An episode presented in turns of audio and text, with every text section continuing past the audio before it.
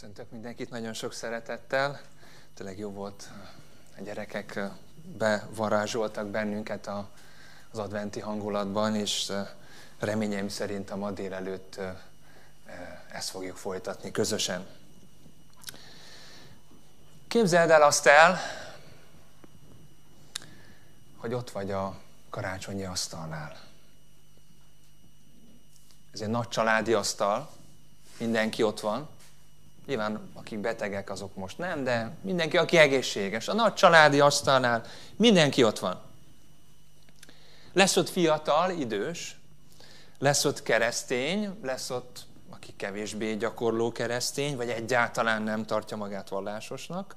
Lesz ott oltott, nem oltott, politikában az egyik, vagy a másik oldalra húzó, lesz ott városi, faluban élő, hagyományokhoz ragaszkodó, vagy éppen liberális gondolkodású.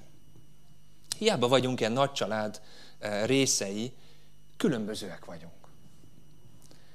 Amúgy minden nagy családban, nem tudom, hogy tudjátok-e, de van legalább egy különc, aki kicsit ilyen fura szerzet, fura alak.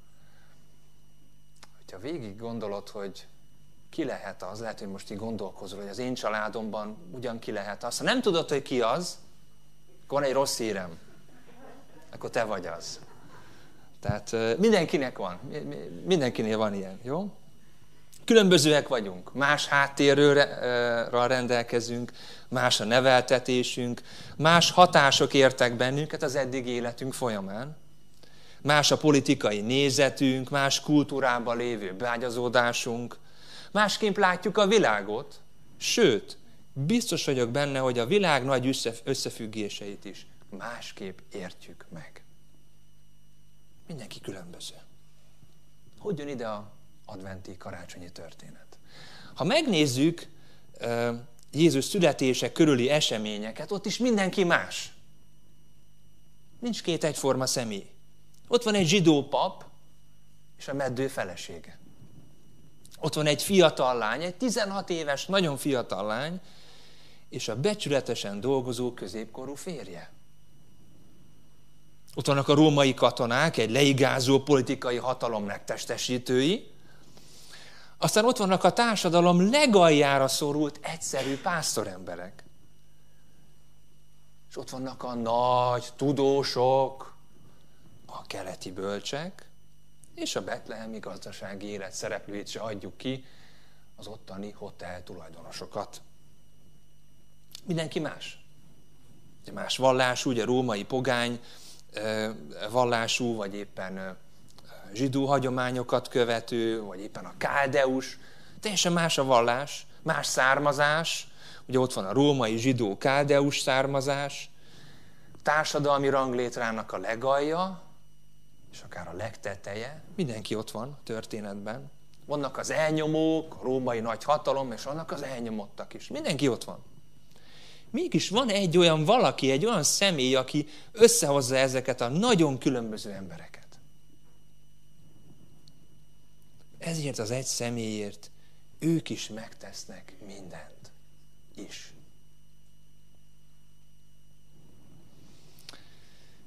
De mégis mi van ebben a kis szemében? Nyilván a kis Ded Jézusra gondolok most még ebben a körben.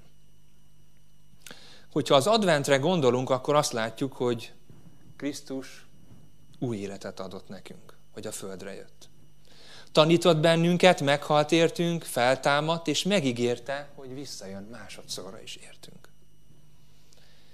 Nem tudom, hogy belegondoltatok-e már abba, hogy mi lett volna, hogyha nem jön el először Jézus erre a földre.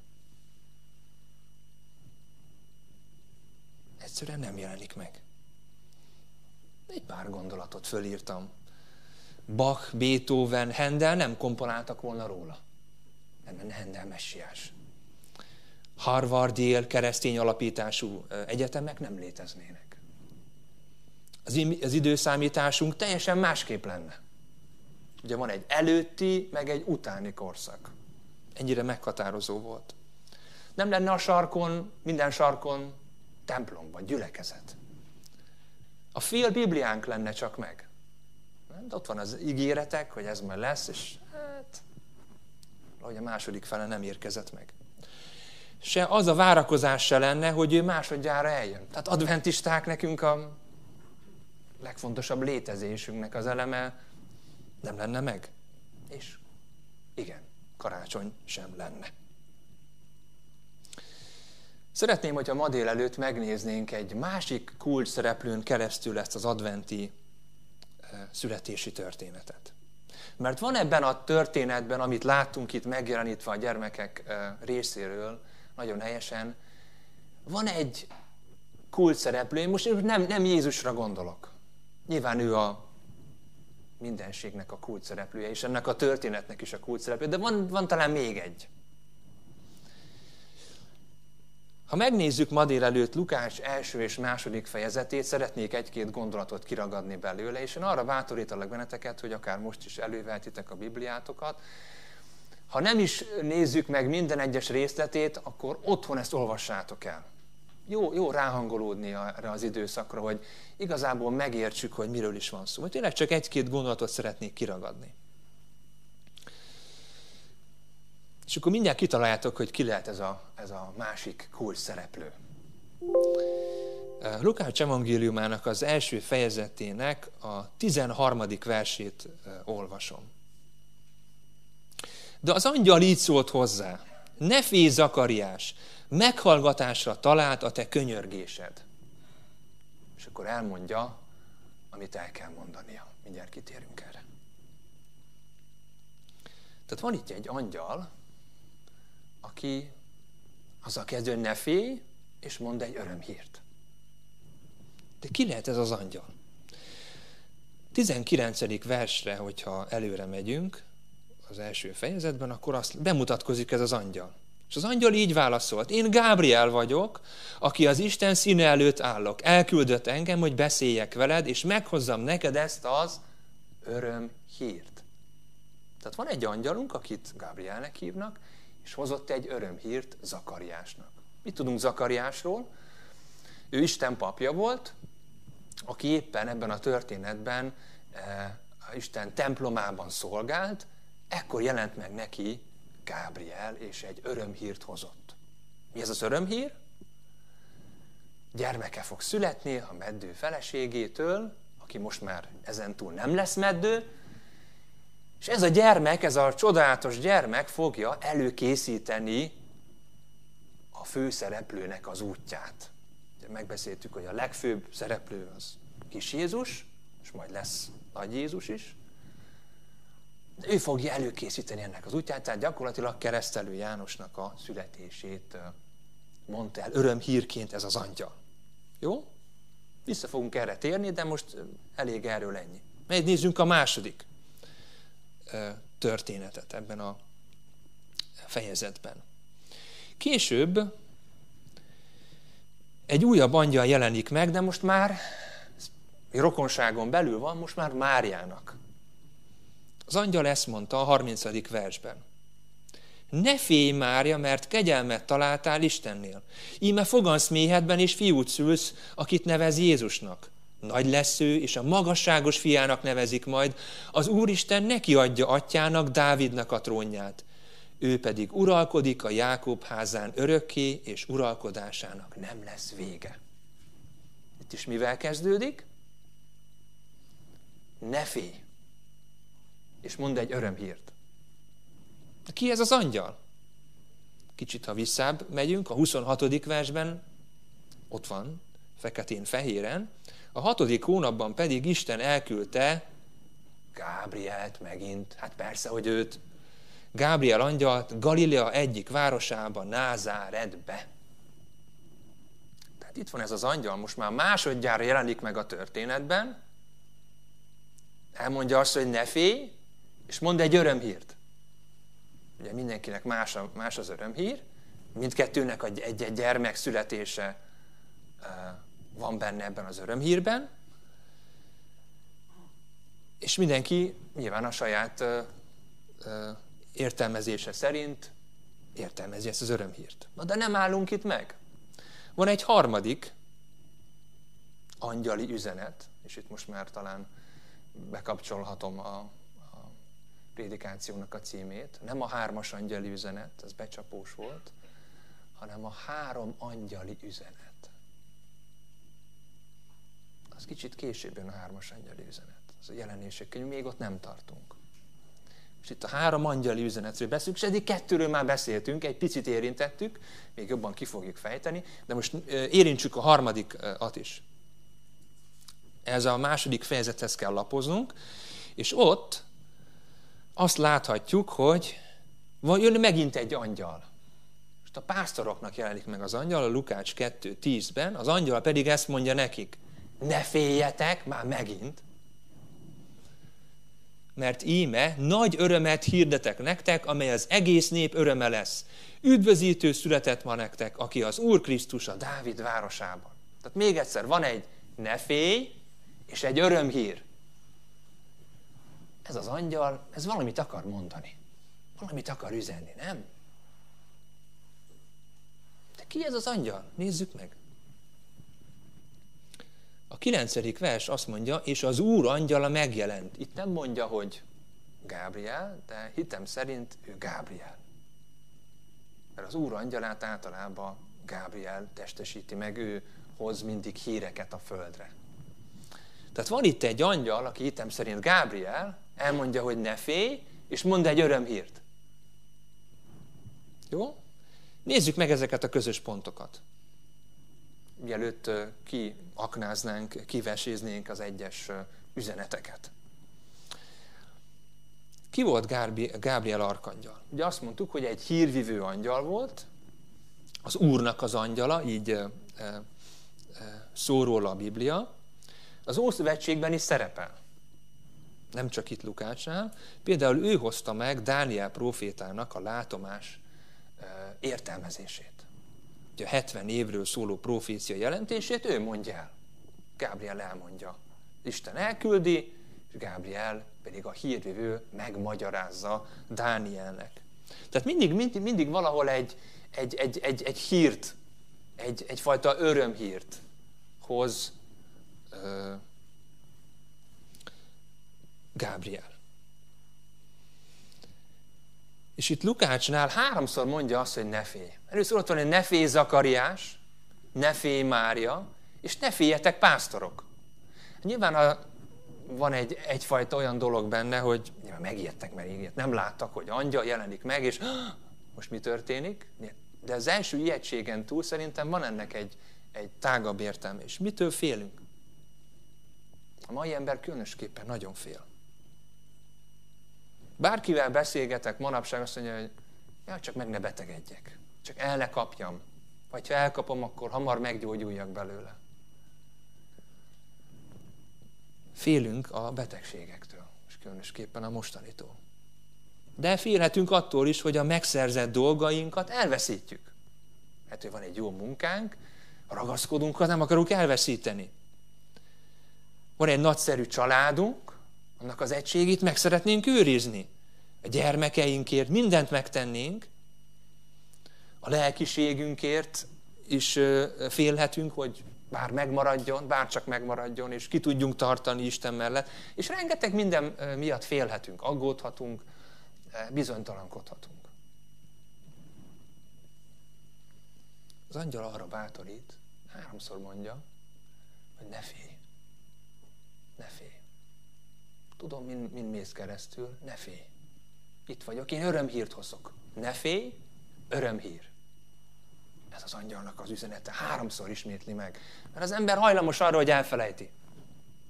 Egyszer mondják, ha, kétszer mondják, ha, ha már háromszor mondják, abban már lehet valami. Ne félj, és az örömhír. Nagyon érdekes, mert egy angyalról beszélünk, Gábrielről, három, három különböző üzenetben mondja el ugyanazt az örömhírt. Tehát three in one. Három az egyben. Mi volt az az egy? Az, hogy a messiás eljön a földre. Isten elküldi a fiát. Ez az üzenet, ez az örömhír. Háromféleképpen mondja el.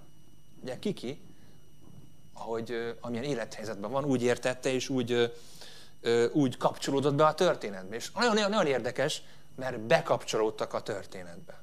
Nem csak egy van egy üzenet, és akkor kihirdetik, Jézus megszületett, halljátok népek. Bekapcsolódnak ezek az emberek. Nézzük meg, hogy hogyan bevonja Isten a szereplőket. Első szereplő. Zakariás és családja. Hogyan vonja be őket? Azt mondják, hogy oké, okay, valaki fog születni, a ti gyermeketek fogja előkészíteni az ő útját. Nektek az lesz a szerepetek, nem csak székmelegítők lesztek, hanem konkrét szerepet szánok nektek, mondja, mondja Isten angyala Gábriel, ti fogjátok felnevelni azt a gyermeket, aki az útkészítője lesz a főszereplőnek. Tehát bevonja őket, út előkészítők lesznek. Tehát Máriának mit mond? Őt is bevonja ő, de még mennyire, hogy bevonja? Te fogod világra hozni a világ megváltóját. De hatalmas bizalom kellett.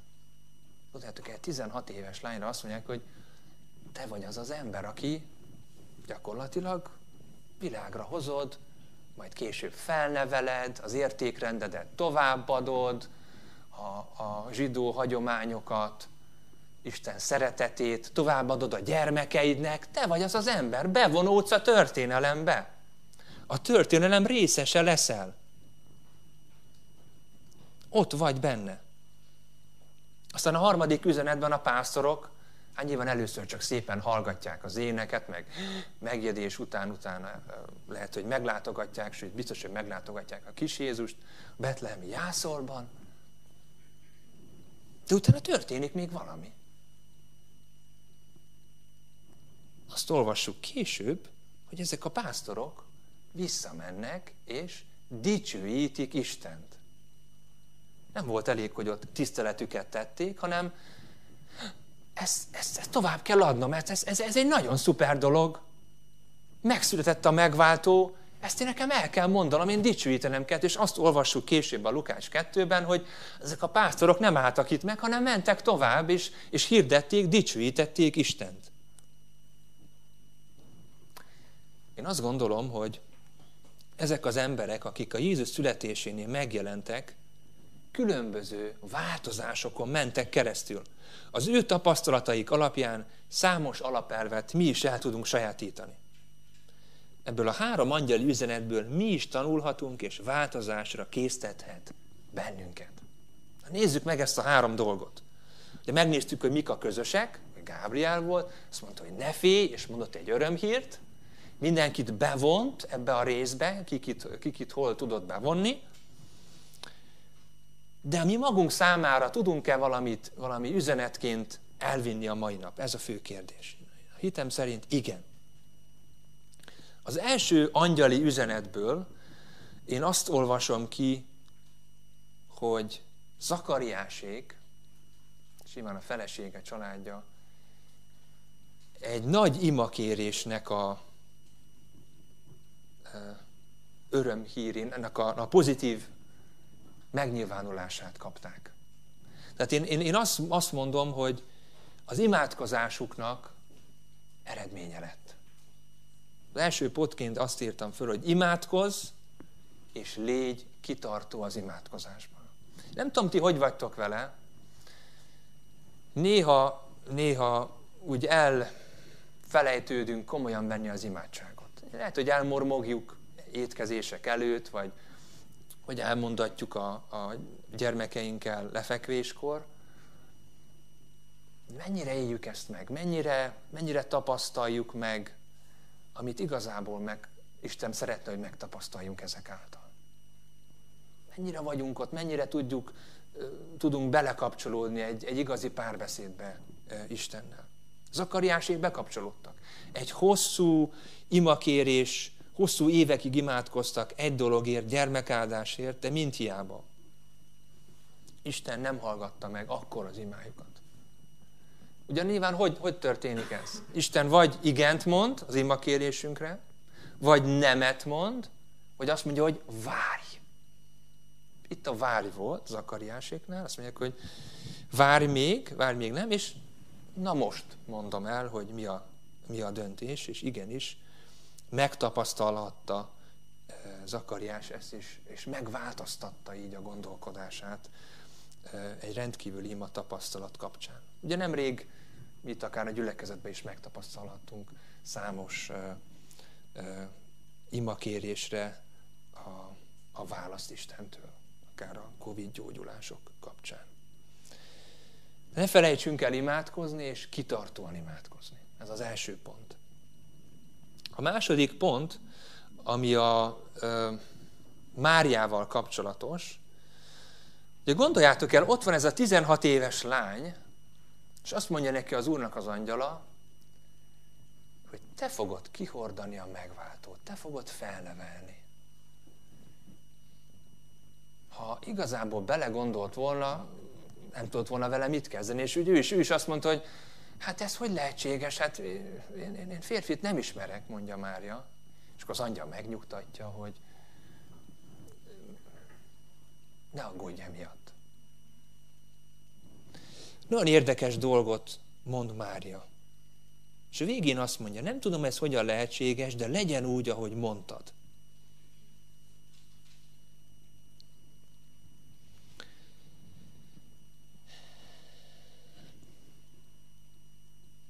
Itt van a Lukács első fejezetének a 38. versében. Íme az Úr szolgáló lánya, történjék velem a te beszédet szerint. Ez egy oda-vissza bizalom. Isten is megbízik benne rendkívüli módon, és Mária is megbízik Istenben. Nem tudom, hogy ez hogy lesz, Uram, de én itt vagyok. Rendelkezésedre állok, megbízhat bennem, és én is megbízok te benned. Amikor a gyerekekről és a bizalomról van szó, én mindig próbálok sokkal jobban odafigyelni erre a dologra. És engedjétek meg, egy, egy, egy, egy történetet elmeséljek egy, egy kisgyermekről, a, akivel történt egy ö, érdekesség. Tedinek hívták az illetőt, egy kisfiú volt, és ugye az volt a szokás, mint minden rendes iskolában, hogy minden év végén egy értékelést ad a tanító néni, az adott gyermekről. És itt, itt is ez történt. És amikor első osztályos volt Teddy, akkor ezt lehetett olvasni az értékelésében. Teddy okos, jó tanuló, mindig nevető kisfiú. Második éves jelentés, egy év múlva. Teddy kiváló diák, szeretik a társai, de egy kicsit zaklatott édesanyja súlyos betegsége miatt. Harmadik osztályos jelentés. Teddy keményen dolgozik, de édesanyja halála nagyon megviselte őt, és az otthoni élete ezáltal nagyon zaklatott lett. Negyedik éves jelentés. Teddy érdektelen, nem foglalkozik az iskolával, nincs sok barátja, idővel problémássá válhat. Negyedik év végén az osztályban tartottak egy karácsonyi ünnepséget, ahol is mindig megajándékozzák a tanítónénit. Nyilván egymást is, de a tanítónénit is. És mindenki hozott egy kis apróságot a tanítónéninek. Teddy is hozott egy nagyon összecsomagolt, ilyen gyűrött ajándékot. Volt benne egy ócska karkötő, meg egy félig üres régi parfüm. Többiek nevettek, a tanítónéni próbálta jó kezelni a helyzetet, fölvette a karkötőt, befújta magát a parfümmel, és ment tovább a köszöntés. Az óra végén oda, oda ment Teddy a tanítónénihez, és megköszönte neki. Tomzon tanítónéni, nagyon örülök annak, hogy fölvetted anyakar kötőjét, és használtál anya parfüméből. Olyan vagy, mint anya. Köszönöm. És a tanítónéni valami, valamit megértett. És ezen túl még jobban odafigyelt Tedire még több figyelmet fordított rá. Jobban bátorította, jobban biztatta, és ezáltal a kisfiú, most már nagyfiú, egyre inkább pozitívabban reagált. Az év végére az egyik legjobb tanuló lett belőle. Mondhatnánk, hogy milyen szép történet. De nem állít meg. Amikor ballagott a, a nyolc osztályból, megköszönte a tanítónéninek, most már kitűnő tanuló Tedi, hogy annak idején segített. Egy levélben. Aztán négy év múlva megint jött egy levél, amikor leérettségizett kitűnő bizonyítványjal. Aztán öt év múlva megint jött egy levél, amikor summa cum laude egyetemi diplomát szerzett Teddy. És aztán végül megint jött egy levél, amikor a házasságra készült, és meghívta a tanítónénit, hogy vegyen részt a házasság kötésén, és üljön arra a helyre, ahol az édesanyák szoktak ülni. Ezt teszi a bizalom. Ezt teszi az, hogy bízunk valakiben. És ne felejtsük el, Isten bízik bennünk, és arra kér, hogy mi is bízzunk ő benne. Ahogy Mária megtette, Máriával megtette Isten, így Mária is rendkívüli módon bízott benne. Hát első az imádság, egy igazi hithű imádság, amit kitartóan kell folytatnunk. A második a bizalom Istenben, és tudjuk azt, hogy az Isten iránti bizalom sose törik meg, az ő oldaláról semmiképpen sem. Ő rendkívül értékesnek tart bennünket. És jön a harmadik, utolsó pont. Mit csináltak a pásztorok? Már kicsit elkezdtük pedzegetni. A pásztorok azt csinálták, bár magányosak voltak, és a, a társadalomnak a úgymond legalját képviselték, szinte alig csinálnak valamit a pásztorok. Nem, ugye van az az ének, hogy a pásztornak jól megy dolga, egyik dombról a másikra, terelgeti nyáját, fújja furujáját, búné küréli világát. Nem? Semmi gondjuk nem volt. De mégis, mégis, hát alig éltek egyről a kettőre, de Isten mégis szólt hozzájuk. És ez valamit, valamit megmozdított bennük. Ugye nyilván hallották az angyaloknak a dicsőítő énekét, és arra biztatta őket, hogy ők is, miután meglátták, meglátogatták a kis Jézust a Jászolban, Betlehemben, hazamenve ők is ezt tegyék. Így olvassuk Lukács 2.20-ban. A pásztorok pedig visszatértek, dicsőítve és magasztalva az Istent, mindazért, amit pontosan úgy hallottak és láttak, ahogyan ő megüzente nekik dicsőítették és magasztalták az Istent. Ez az én harmadik üzenetem. Éljünk Isten dicsőítő módon. Úgyhogy nagyon sokszor még, akár imádkozunk és bízunk is Istenben, így, így ellaposodhat a mi életünk.